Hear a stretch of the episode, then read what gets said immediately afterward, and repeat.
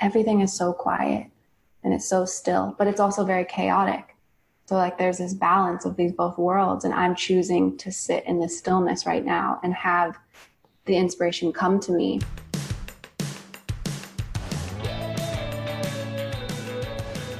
I believe that the opposite of depression, it's not happiness, it's purpose. I believe that every single person has something unique to contribute to the world.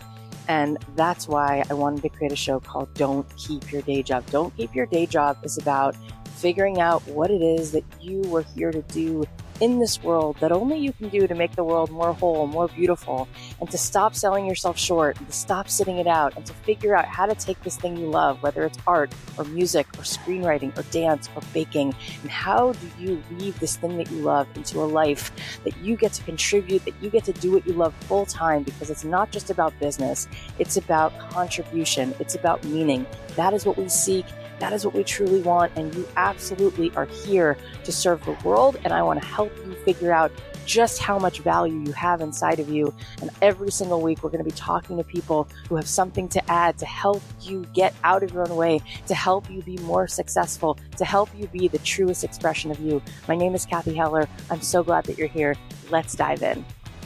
Thanks to Skillshare for supporting Don't Keep Your Day Job. Take the next step in your creative journey with thousands of inspiring classes for creative and curious people on topics including illustration, design, photography, video, freelancing, and more. Get two free months of unlimited access to thousands of classes at Skillshare.com slash dreamjob2. Hey guys, it's Cathy Heller. Welcome back to another episode of Don't Keep Your Day Job. Well, another day, another weekend, and we are getting through this one day at a time. I feel like some moments are so much harder than others. Sometimes I just feel like so overwhelmed with grief and sadness. I just give myself a pass. And um, yesterday I just laid in the hammock for a little bit and just looked up at the sky. And that was all I could do for a little while. And um, had a glass of rosé.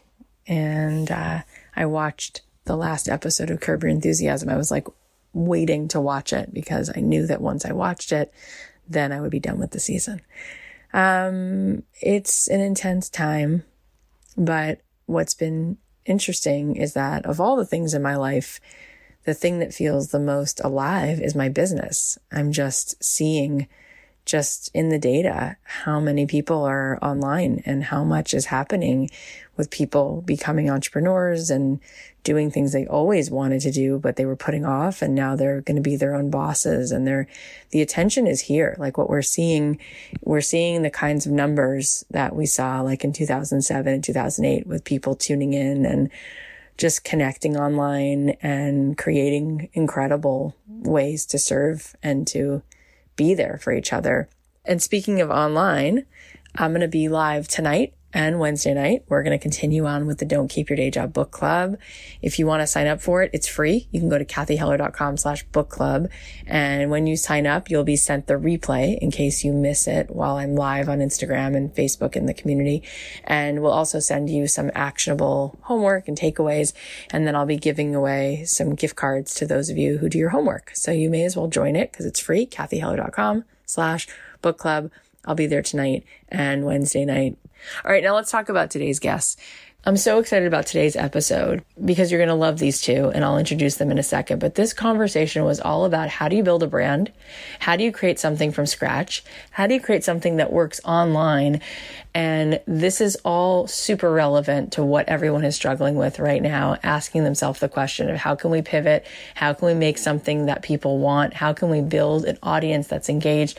And how can we be successful even in, in moments like this, especially when we can't necessarily take part in the brick and mortar experience as much as we were and we need to do things online these two have such an incredible story and their example is just riveting of what they were able to build. So let me introduce you. Today we have this amazing couple. Christy Dawn is here with her awesome husband, Aras Baskauskas. They are the founders of Christy Dawn. It's a sustainable fashion brand with some of the most gorgeous pieces. And what's amazing is that since the beginning of their brand, they were using the leftover fabric from other fashion houses, but now they've gone even further with it and they are getting into regenerative farming and investing in land to ensure that the cotton is being grown sustainably and ethically. They're both incredible people amazing backgrounds. You're going to hear all about it. I think you'll be so inspired by how resourceful they've been and how successful their business continues to be, even though we're in a time where we think an item like a dress wouldn't necessarily be considered essential. You're going to get so much out of this episode. Also, just a heads up, this is recorded while we are in quarantine. So you might hear some kids running around and a little bit of background noise. So please forgive us for that. I know that you're going to love these two amazing souls Without further ado, please welcome the wonderful Christy and Aras. Hey guys, thank you so much for joining me today. I really appreciate you guys making the time. Yeah. So Christy's here and Aras is here, her husband, and we are going to talk about how you guys have built such a beautiful brand and such an awesome community around what you're doing. So, why don't you both tell me a little bit about where you were at? Why don't we start with Christy? Why don't you go back a little bit and tell us a little bit about that journey that led you to to where you are. Yeah, so I grew up in a really small town called Placerville, California. We lived on 10 acres, and my mom would she would sew a lot of my clothes because we couldn't really go to the malls. So my mom and I kind of created my closet when I was younger, and which I really think led me to where we are now. But um, my mom would help create or recreate these garments at thrift stores, really. They weren't vintage stores in Northern California. And, uh, you know, I was in school and I was like such a tomboy. I was once at the mall, once, one time, and I got stopped by a photographer and she was younger and she was like, you know, you're so beautiful. Like, I'd love to take photos of you.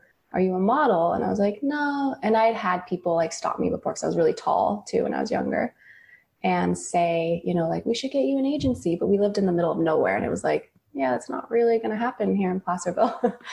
but then I was like, you know what? Why not? Like, let's see. I was 13. Took some photos with her, sent them to an agency. I got signed right away. I booked a job like a month later and started making like really good money. But I was young, you know, still in school, and I had really supportive parents. Well, my mom was very supportive. My dad too, but he was kind of just working a lot. But so my mom would take me to these castings all the time and you know, it just progressively got more and more jobs. And I never really loved high school. I really wanted to get out of my town. So, um, yeah, I modeled. I moved to San Francisco for a year. And then I was like, you know, I'm going to go to LA and I'm going to model.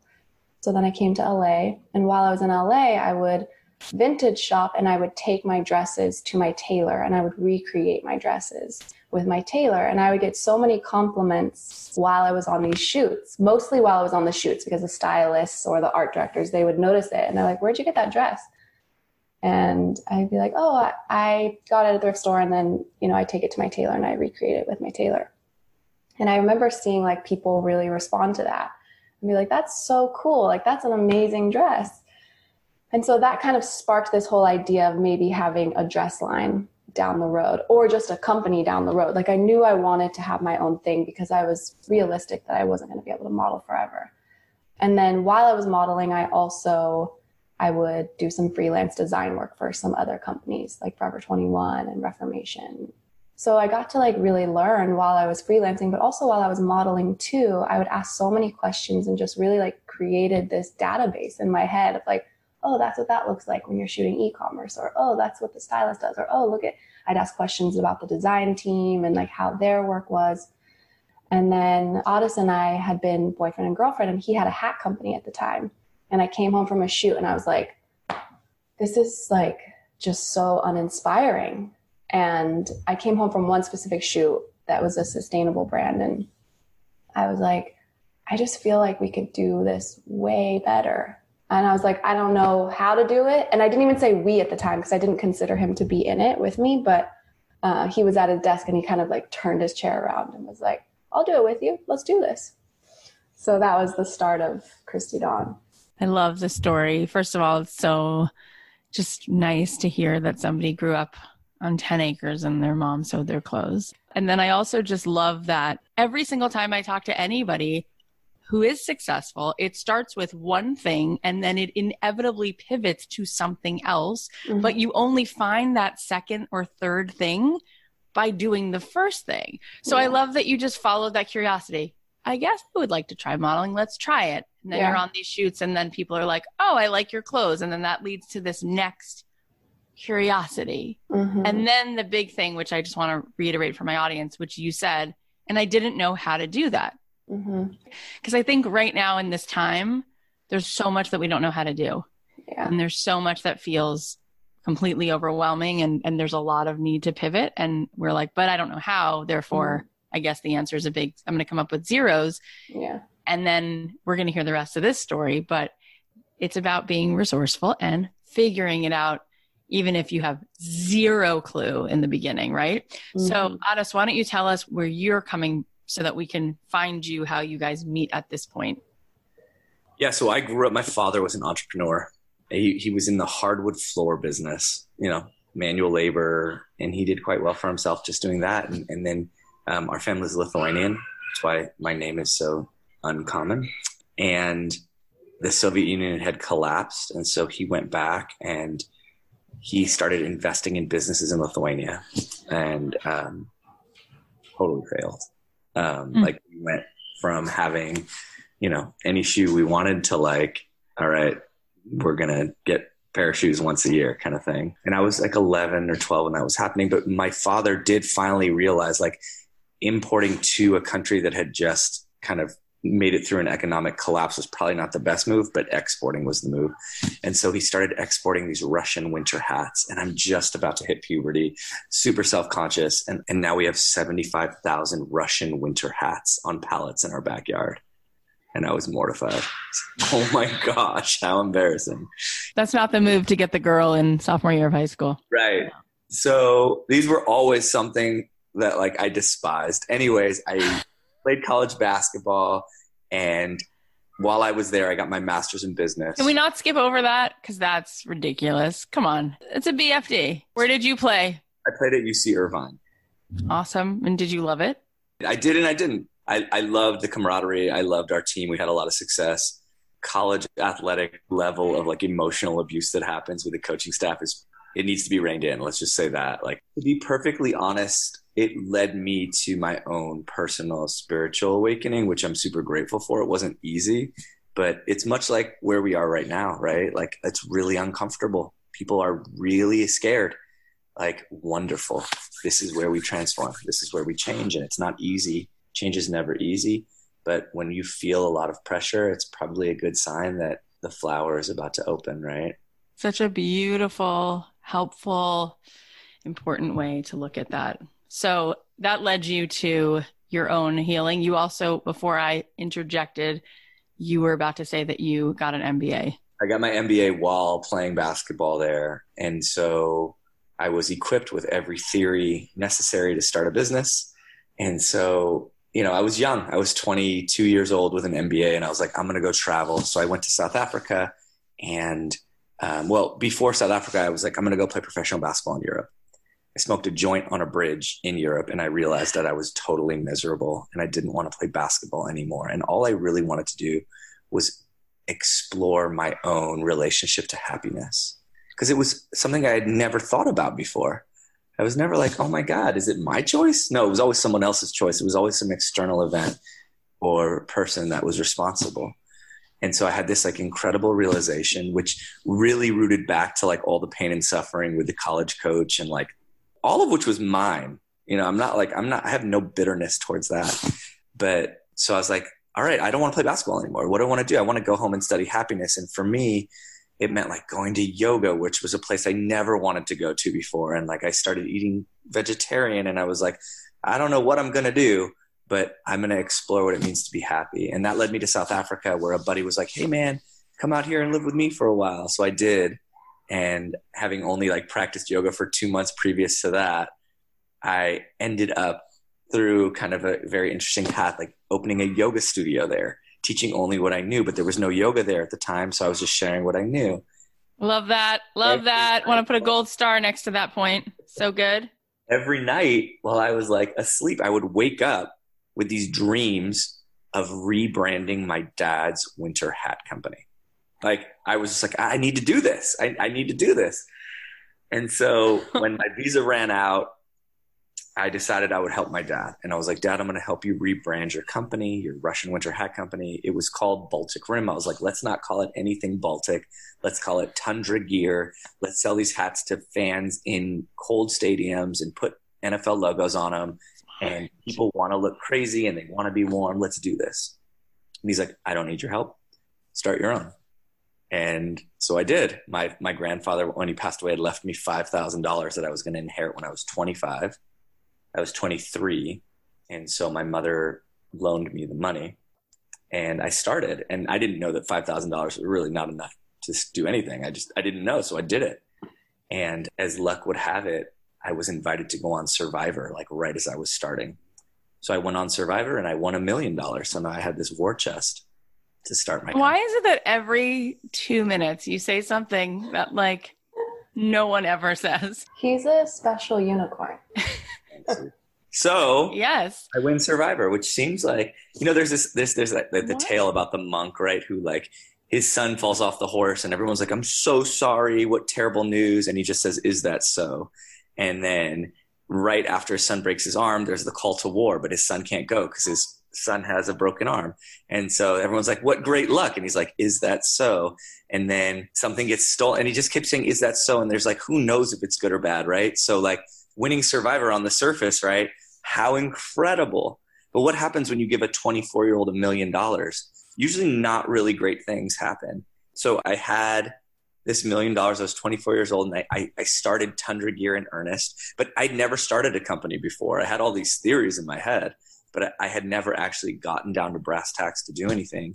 And so I was reinventing the wheel unnecessarily. And every time I'd hit like a dead end, I would just leave. I'd be like, all right, I'm going to Machu Picchu. We're out of here.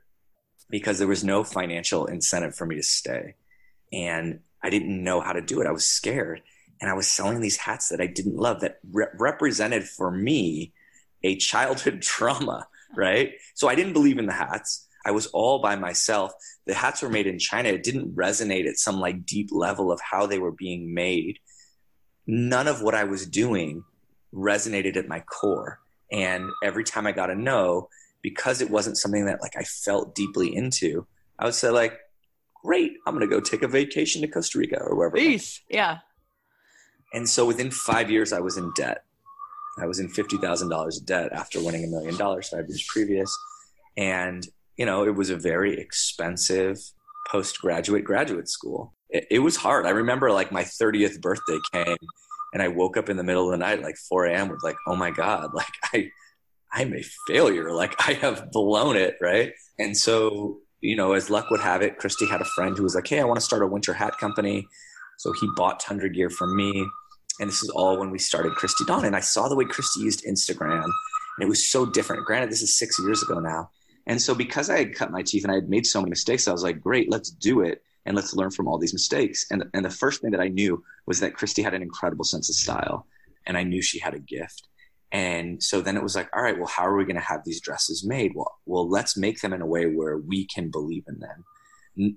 We didn't even really understand at the time just how detrimental the fashion industry was to the planet mm-hmm. at the time, but we didn't want to be a part of whatever it was we did understand. And so that's why we chose to use dead stock fabric, which is the leftover fabrics from other companies. But also, partly why we used it too was because we started with such a low amount of funds. So, like, we did fall into the dead stock using dead stock because we knew we didn't want to have a ton of overhead, which most fashion industries do. You pay for 2000 yards and make a couple styles in that and then you're just sitting on that.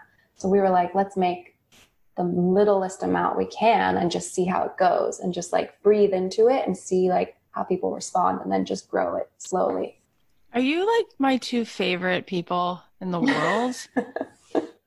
Everyone must want to have you over at a dinner party because then you become the most interesting dinner party they ever threw. Listen to me.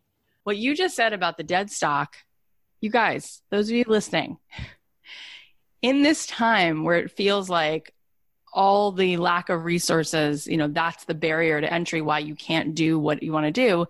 Talk about being resourceful. You're like, okay, we don't have a lot right now, but I have style, I have a vision, we have each other, we have our passion, we have our resourcefulness. Let's let's use the fabric they don't use anymore and it's good for the environment. Mm-hmm. Yeah. And we also had a belief system too that we believed if we put enough energy and love into it that it would grow. Naturally, that's just what we believed in. Anything, if you put energy into it, it will grow. Okay. So, Christy, you take it now for a minute. So, what happens next? So, I was modeling all the time. So, we were like, okay, let's take $20,000 of my modeling savings. Let's put that into the company, which is not a lot of money to start a company and I knew I wanted to make dresses because that's what I lived in. So we started with five styles, which are still our best selling dresses now.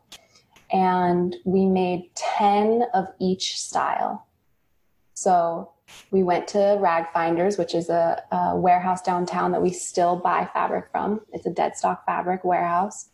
We bought enough fabric to make 10 dresses in each style we took those dresses on a photo shoot. And what we did was we went on a road trip and we took two of my best friends. And at the time I was pregnant.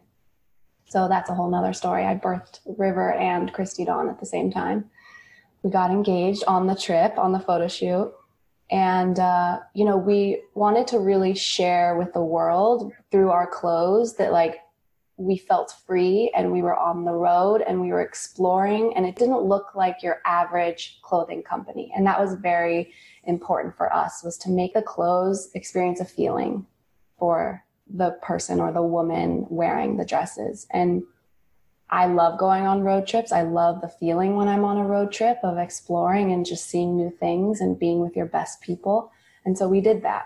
And we took these five different styles and we hit the road and we just like really we shot the dresses how we would normally if we were just on a road trip. And I love that entire thing that it's a feeling. I always say people don't buy things, they buy feelings. Yeah, and, you, and that's you, like that's how I shop. Like I remember going shopping and I'd be like, where would I wear this? Like I'm gonna be in Hawaii and I see myself like on the beach walking. And I remember Otis once was like, why are you always on a tropical island? I'm like, because that's just where I see myself. That's the feeling I get in these dresses. It's so funny, but it's so true. Now, here's my one question Where were you going when you're like, we hit the road? We went up north to Big Sur and we rented a cabin in some like random town outside of the Carrizo Plain. We wanted to go see wildflowers, and um, at a certain time of the year, the Carrizo Plain is like blooming with wildflowers. But we got there, I think, a little bit too late, but it was still so beautiful, and we just like drove down this dirt road, and we got naked, and we took photos with the dresses like hanging from our our hands, and just like honestly went for an adventure. We'd stop at little like burger shacks, vintage stores, and we'd go to the beach. It was just, it was so nice. And that kind of like created the tone for Christy yeah, Dawn. Clear. I mean, clearly that would do it. Yeah. Uh, okay. So then what happens? When do people start buying it and where do they buy it? Yeah. Well, I think we're back up a little bit because I yeah. think that there was a few things that I think would be maybe interesting for your listeners to understand. Yeah, is us. one the first thing we did before we started is we called people who had fashion companies. Yeah. women's clothing lines or men's clothing lines and we asked them one question each. And the question was what would you do differently if you started now? And across the board it was like I would do things strictly online. Remember 6 years ago, things have moved really fast. It's hard to remember 6 years ago, but like Instagram wasn't really a thing, influencers yeah. were a thing but still everyone was like moving away from this idea of like having fashion shows and just doing things online and no brick and mortars. And that was pretty much like the consensus was like do it all online. And then the question was like even if we make the most beautiful dresses in the world like how does the world know about the dresses? And you know we were fortunate that we had a lot of friends kind of like who were social butterflies. And so the question was like how do we leverage their social capital on our behalf which is now called an influencer. But there, that wasn't a really a word back then. And so we thought like, hey, you know what people always tend to do is post photos of themselves. So what if we did interviews where we put them in Christy Dawn dresses and shot them and then interviewed them and told their story, like we wouldn't have to ask them to post. We wouldn't have to pay them to post. They would do it because they're like, hey, look at this cool story, this cool interview. And this seems really obvious now, six years later. But six years ago, no one was doing that. And so that was really how we were able to leverage um, other people's social capital. And so we were able to grow a following.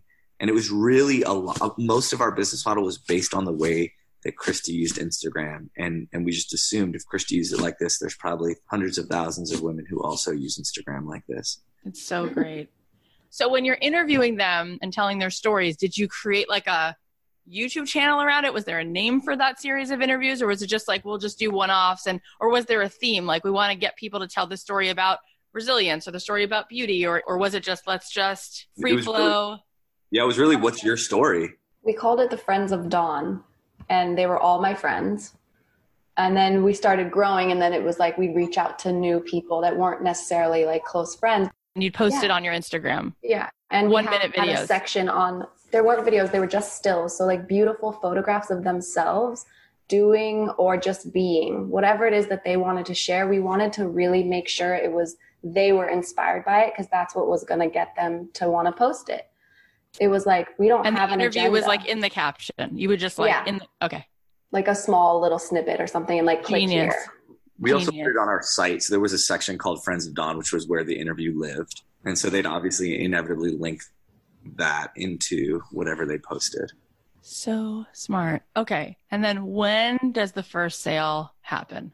Gosh, I don't even remember. Do you remember the date? December 27th, 2013 okay. that we actually wow. got live. Like we were hoping to be live well before Christmas, but that yeah. never happens. Or what do you think it's going to happen? And, you slackers. And mm-hmm. I think within like the first week we were sold out of everything that yeah. we had released. And I remember someone that we spoke to about asking their opinion, who was like a very successful businessman or woman, said, design for yourself and design for your friends initially, because your friends are going to be the ones who support you right off the bat.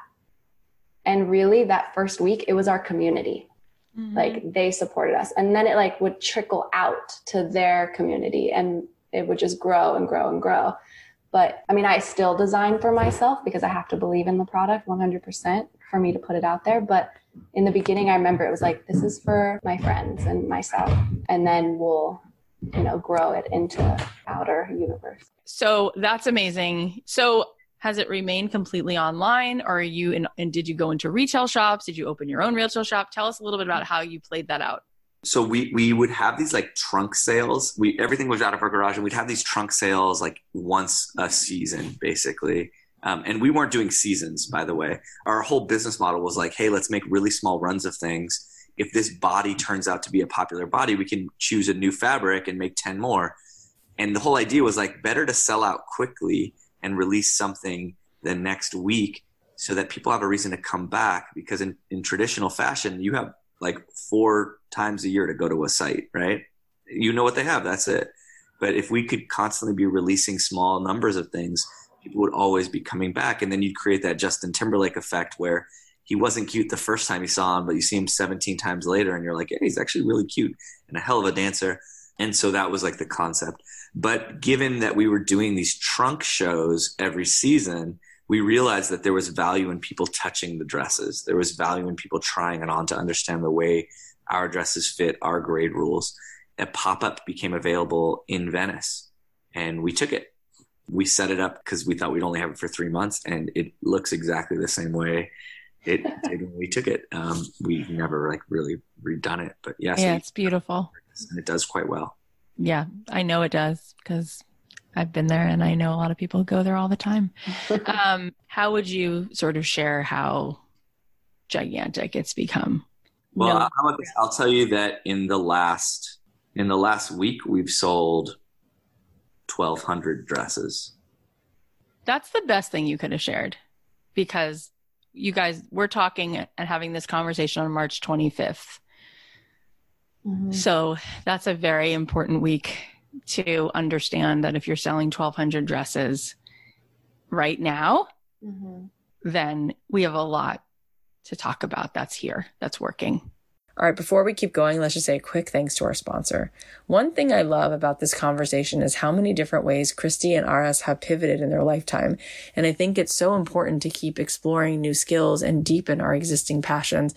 And that's why I love Skillshare. Skillshare is an online learning community where millions come together to take that next step in their creative journey. Thousands of inspiring classes for creative and curious people on topics including illustration, design, photography, video, freelancing, and so much more. With all this to explore, real projects to create, and the support of awesome like-minded creatives, Skillshare empowers you to accomplish real growth. Plus, it's really affordable. An annual subscription is less than $10 a month. I think this is just what we all need right now, especially since we're stuck inside and seeking ways to fill our minds and be part of a meaningful learning community. One class I was interested in checking out is YouTube Success. Build an authentic channel that's worth the follow because I'm all about creating new things, especially from such an authentic place. Plus, we've been recording more of these interviews on video, so who knows? YouTube could be our next foray. Get two months of unlimited access to thousands of classes at Skillshare.com slash dreamjob2. That's two whole months of unlimited access to thousands of classes for free. Get started and join today by heading to Skillshare.com slash dreamjob2. That's two free months of unlimited access to thousands of classes at Skillshare.com slash dreamjob2. So this is like a one of those technical kind of questions. People say, but what do I do once I get a bunch of orders and I can't keep making this stuff really quickly? Well, I think the question is, is like, what do you want? Like, have you heard the analogy of the businessman who goes down to Mexico and he goes to a small fishing village? He's like a stock trader in New York or whatever he is. And the man that takes him out on his boat is this like very humble man who just goes fishing every day. And the, the businessman says to him, you know, at the end of this, this fishing day, he's like, man, you, you got a great thing. He's like, he's like, you should get three more boats and you could start to make an enterprise out of this because there's so many people who would want to come and do this. The fisherman says well, well then what would i do? He's like then you could make it into 10 boats and then you could make it into a whole fleet. And the fisherman keeps saying well, well then what would i do? And the businessman was eventually you could just retire and fish every day. And the fisherman's like well that's what i do. And i think what's going on right now these are really prescient times of like hey like what is it that we want like what is it that we need and what do we want? Like we all know we need clean water clean air fresh food and love right? We recognize that in this time that's really all we need. And so if this maker is happy and sustaining herself by knitting what she has and that's her capacity then maybe that's all she wants. But i think like rather than like allowing our economic growth model to determine or dictate what it is that we do like what does your heart say? What do you want to do? Do you just want to sit and, and crochet all day long? And if so like why do you need to get any bigger than you are? The dream is to go fish every day on the beach right?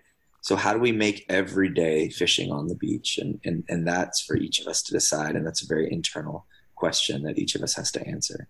Mm-hmm. so true. But let's say you do want to grow well how do you answer because i really don't know the answer to that we found a factory um, that would cost a lot more to make things, but the quality and the heart was there. And we ended up buying that factory and giving the owner of that factory a salary that he would have never gotten had we not bought it. Um, but it was a heart centered experience, and we were aligned with our values of taking care of people and taking care of planet. That's so amazing.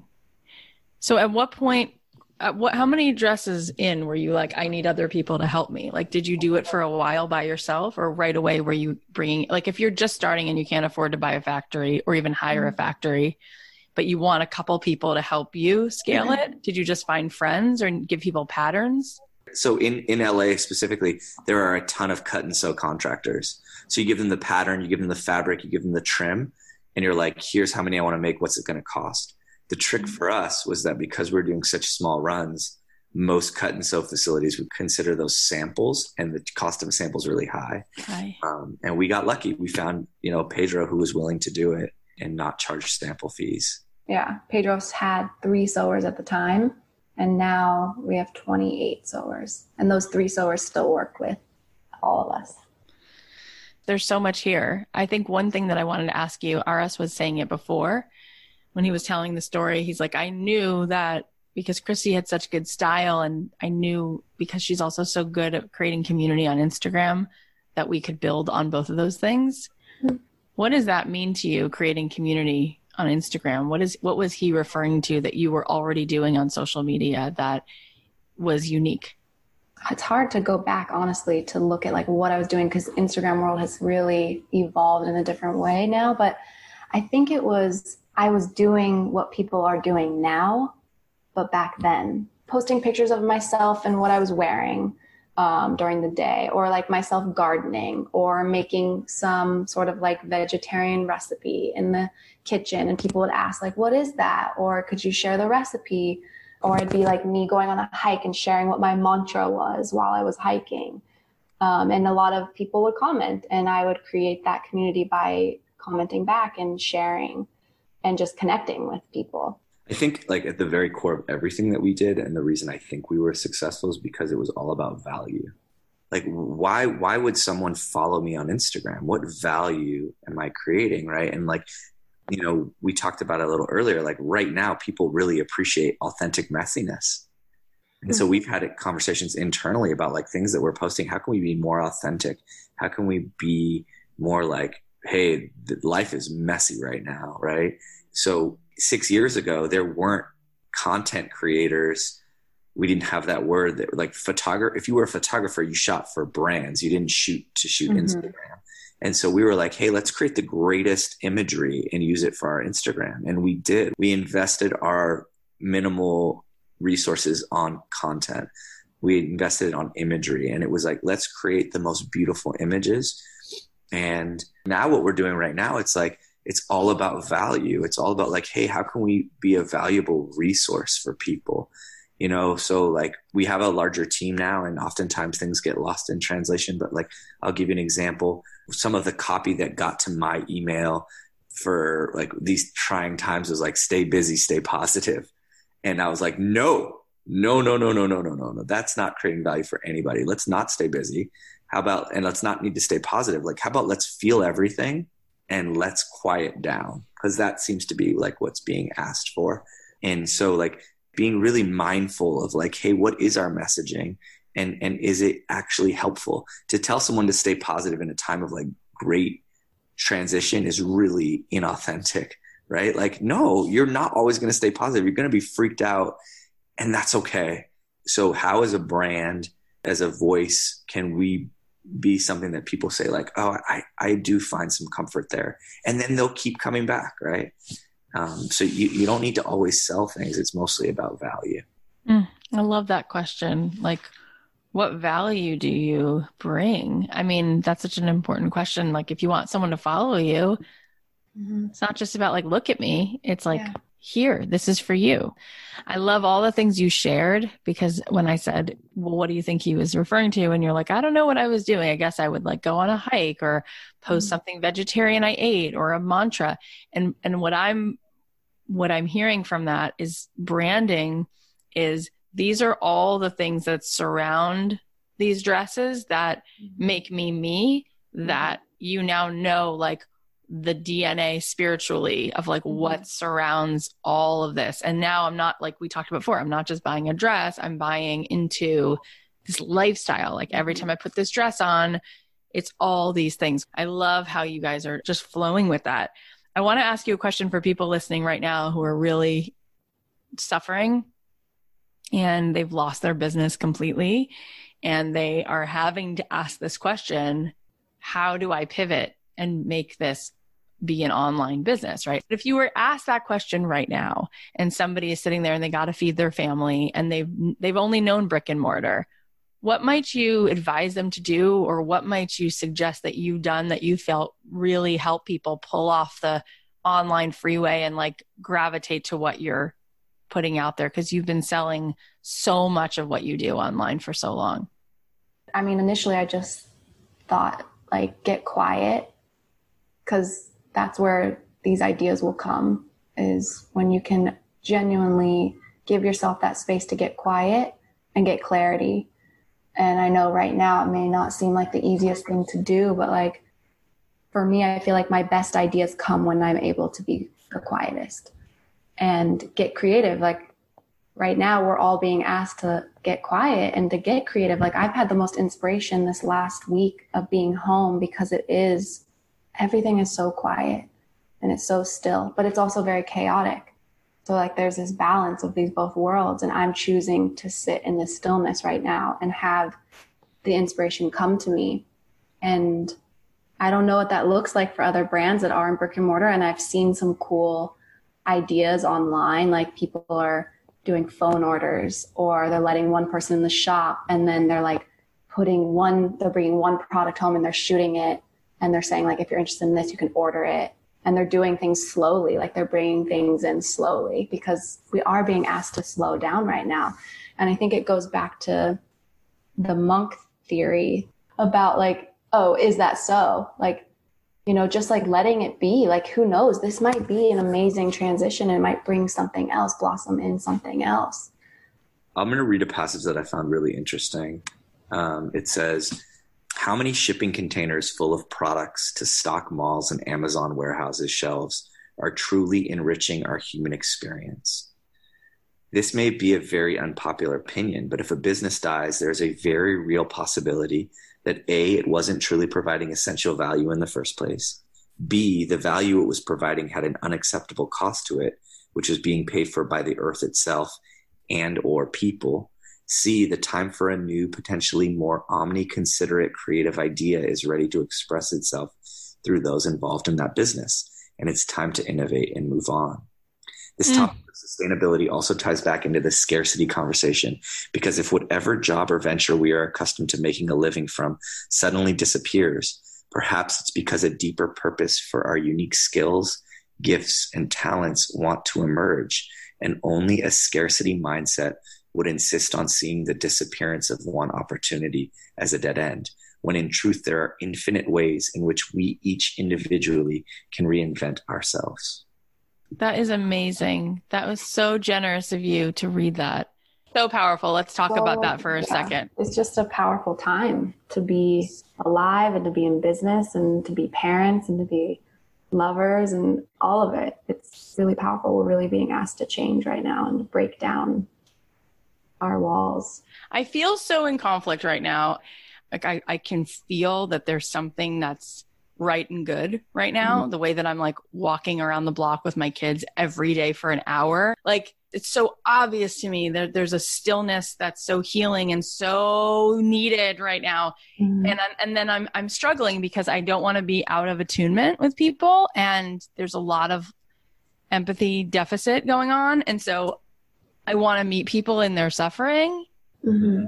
You know what mm-hmm. I mean? Mm-hmm. So it's tricky. It's really tricky, right? It's like, I think when Christy and I say, or at least for me, when I say like, "Hey, these are powerful times," it's not to negate that these aren't challenging times. Mm-hmm. In Tai Chi, there's a movement. It's the movement is literally called "Change is difficult," and our ability to surrender is directly correlated with the level of suffering that we will experience during this time. And it's not to minimize the suffering. It's not like there, unfortunately, the reality is, is that there are going to be great losses and how we look at that loss. You know, is it a dead end or is it a new opportunity? And like, let's hope there's huge change because, like, for Otis and I, every day when we go to work and every day at home, we're like, is this honoring Mother Earth? And so, hopefully, hopefully the idea is that everyone can start thinking that way with their business or start with yourself you know? You have to start with yourself before you can move it outward. All of us have an opportunity and a responsibility to start to ask ourselves how can i walk in more harmony with the rest of the planet? And like my, so my son last night he was going to bed and he goes dad tell me a secret. And i said all right dad. I said all right river. And i whispered in his ear everything is perfect and a few minutes later, he goes, Dad, I'm really scared. I said, Well, what are you afraid of? And he didn't really know what to say. And I said, Well, where do you feel your fear? And he's like, I feel it all over my body. And I said, Well, can you talk to your fear? Can you ask your fear what it wants from you? And so he got really quiet. And then I said, What's it telling you? And he really didn't have much to say except he's like, I feel it everywhere. And I was like, I wonder if you could tell the fear that everything is perfect and then in like a second he fell asleep um, when he like heard that download but like that is such an internal experience that we all have to wrestle with like this shadow work that's being called right now for all of us it's like the pimple has come to the surface and it's time to deal with the negativity. It's time to deal with the hate, the fear, the pain. And by doing that, we heal. But by pushing it down and saying, I don't want this, it's just a longer healing. We're going to heal one way or the other. You're just extending the healing process, yep. you know, but how quickly can we like surrender and let it go? I think one thing that I would love to share with you is a project that we've been working on for the last year. Um, so as Christy Dawn got like more and more successful, you know, we, we hung our hat on the fact that we were sustainable in the sense that we were using dead stock fabric. We weren't part of a problem. But the reality is also we weren't part of the solution either, right? Like we were feeding off the excess of a very toxic system. And even though we weren't adding to it, we weren't reducing it either. And so I had been learning about regenerative agriculture. It's incredible. It's basically using indigenous traditional ways of farming and in, in relating to the land it draws down carbon it addresses global warming it addresses biodiversity it addresses so many things and it's like our best chance with global warming. But the general idea is that every input the soil the water the farmer the biodiversity improves because of this relationship. And it's really regenerative agriculture has there's been a focus on food. It's a small movement but it's growing. And it dawned on me like oh my god we grow our clothes too. What if we grew our own cotton regeneratively? And so it was an incredible timing, but we reached out to this woman named Rebecca from Fibershed and said, Hey, we're looking to do our own regenerative cotton farm. The same exact day, this man in India named Nishanth, who has a company called Oshadi Textiles, reached out to Rebecca and said, I want to do a regenerative cotton farm, but need a brand. And so we aligned. The divine timing. Harvesting the cotton from our first season of, of regeneratively grown cotton. And when we met the farmers, I've gone to India twice. Christy's come once and the kids. And when you talk to the farmers, you ask them like, Hey, what's the difference between this method of farming and your conventional methods that you were using for 40 years? And they say, well, the first, first thing is, is like, we don't have sores on our legs anymore walking through the fields. Secondarily, like you don't have to ask if the earth is happy. Of course she's happy. The earthworms are back. The dragonflies are back. And so, like, we're kind of at the end of our harvest right now. And in our best case scenario, we thought maybe we'd have enough fabric to make a thousand dresses. And this land was like, it was super not good land when we started because it had been grown conventionally for so long. It like, so much extraction had happened. But this oh, land gave us like 50% more than our best case scenario yield. And it was four acres we started with, and then this season coming up, it'll be 50 acres. That and, is the coolest thing ever. And oh. the idea is like we're hoping to make it a co-op. So the idea is that we're mapping it out, like how how did we do this? Here's what it looks like, and we're writing it into our journals on our website so that it lives there, so that other brands can have the same access, or maybe these other brands want to opt in and grow their cotton on the farm as well. So it's not like it's ours. Like we don't we don't want to own this. Like we want to share this so that other brands can take this in as well and hopefully grow their cotton too. it's not just growing it. So we're growing it regeneratively, but then we're vegetable dyeing it and it's so being, we're growing all the vegetables too. It's incredible. And so the idea is like, can we make something that benefits the earth? And then when it's time for this product to compost, that the earth can easily absorb it. Yeah. Like, how can we do that? And I think like at the end of the day, when I look at all of this, everything going on with the way we treat the earth and with the coronavirus, I think what we have is an intimacy issue. We have intimacy issues, and it's our unwillingness to recognize that we are not distinctly separate from nature, but we mm-hmm. are nature, right? It's not like we're defending nature, we're nature defending itself. Mm-hmm. And as we get more intimate with what we are, we recognize that there's so much depth and healing that happens in relationship. And so, like, how do you get more intimate? And it can't be any more intimate than getting your hands into the soil.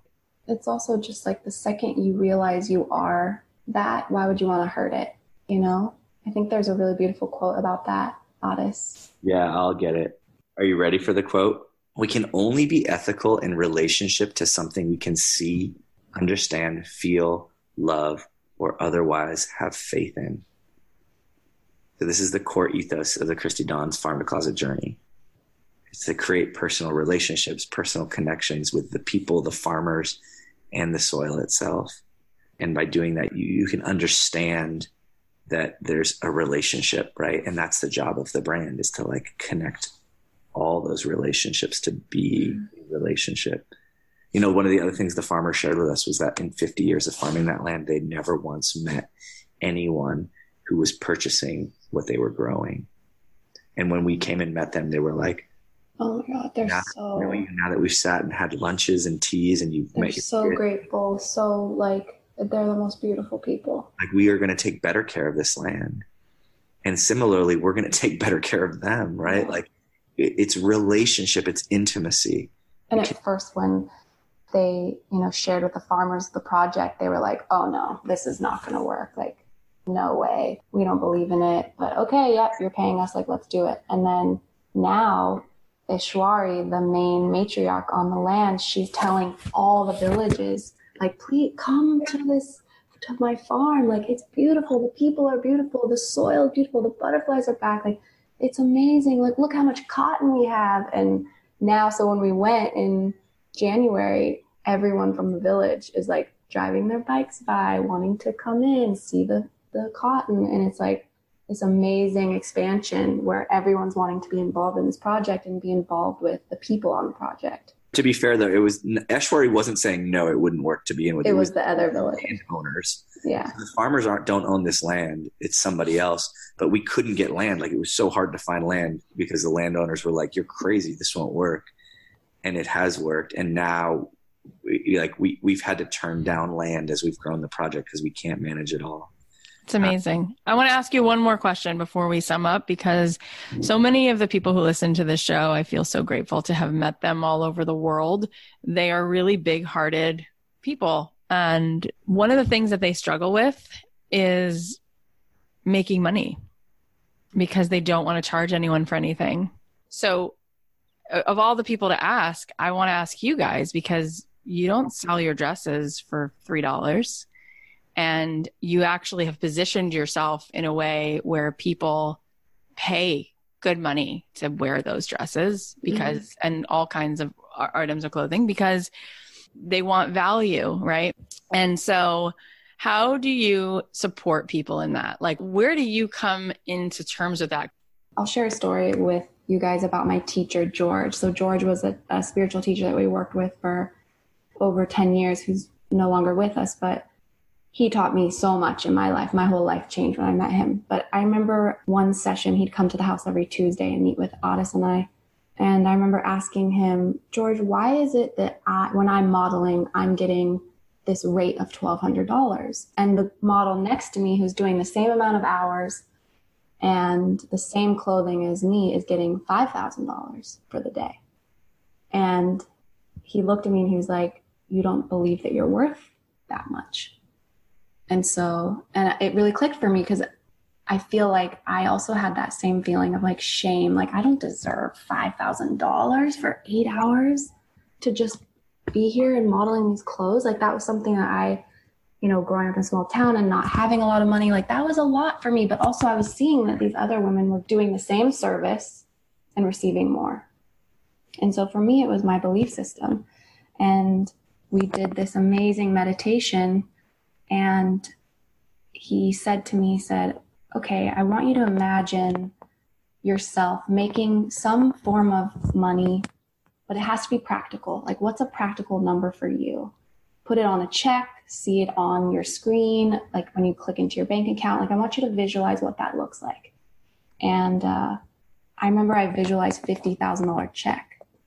And the next day, I got an email from my bookers saying, You're you have a casting tomorrow for a Nexxus hair commercial, and the budget at below was $50,000. And I booked that job.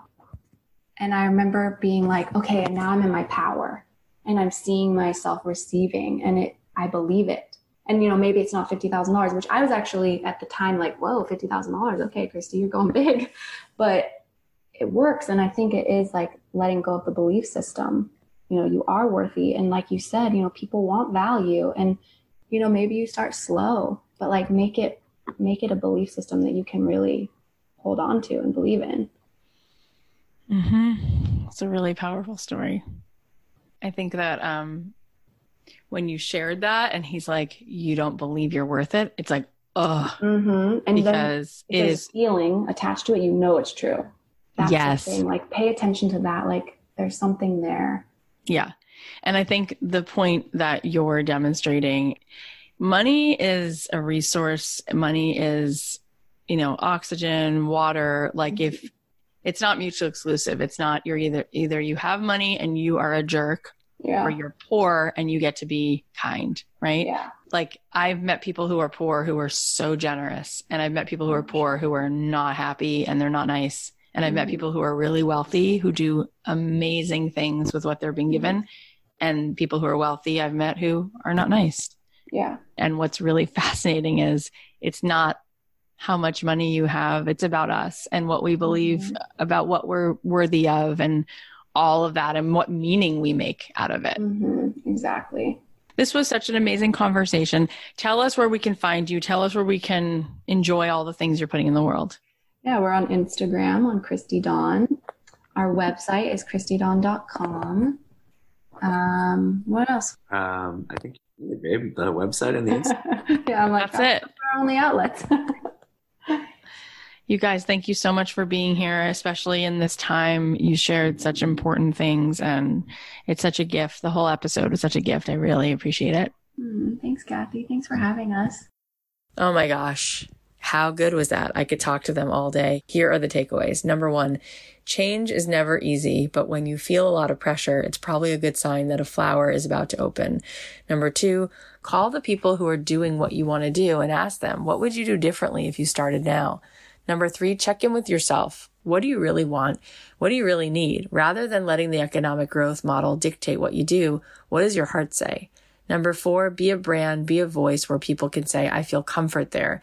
You don't always need to sell just to bring value. Number five, get quiet and get creative. That's where ideas are born. Choose to sit in the stillness and let the inspiration come. Number six, if a business dies, there's a real possibility that it wasn't providing essential value in the first place. A new creative idea is ready to express itself, innovate, and move forward. Number seven, we all have the opportunity and responsibility to walk in more harmony with the rest of the planet. Number eight, tell your fear that everything is perfect. And number nine, let go of your old belief system because you are worthy. By the way, you guys, Christy Dawn, she was really generous and she gave us a special coupon code that you guys can use. So if you're looking for some items and you want to check out her website, you can use code DREAMJOB at checkout and you'll get 25% off your order. And this is not a sponsored post or anything like that. They just wanted to give you a discount. Anything domestic, their shipping is free over 150 bucks while supplies last. And all orders receive a complimentary face mask so you can get some of those gorgeous clothes and stay safe. Thank you so much for listening to this show. I know that you're insanely busy and you have so much to juggle right now, especially. I really can't thank you for being here. It means the world to me. And we have so many more amazing episodes coming up. So make sure that you subscribe to the show on Apple Podcasts or wherever you listen. It's free to subscribe and it means so much. In fact, the more people who subscribe, the more we move up the chart, which helps more people to find the show. So if you love this episode, would you right now go ahead and take a screenshot and tag me and put it in your Instagram story or put it on your Facebook and, and tag me and I will repost it and I will say thank you. In fact, if you go ahead and post it, I will be continuing every Monday and Thursday after we release episodes for 24 hours after.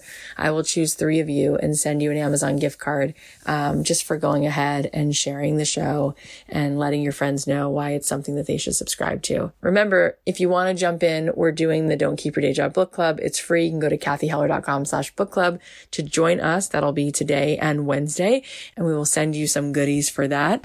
You guys are the best. I'll leave you with a song of mine and I'll talk to you on Thursday. The podcast is a production of Authentic. For more info on advertising in this show, visit AuthenticShows.com.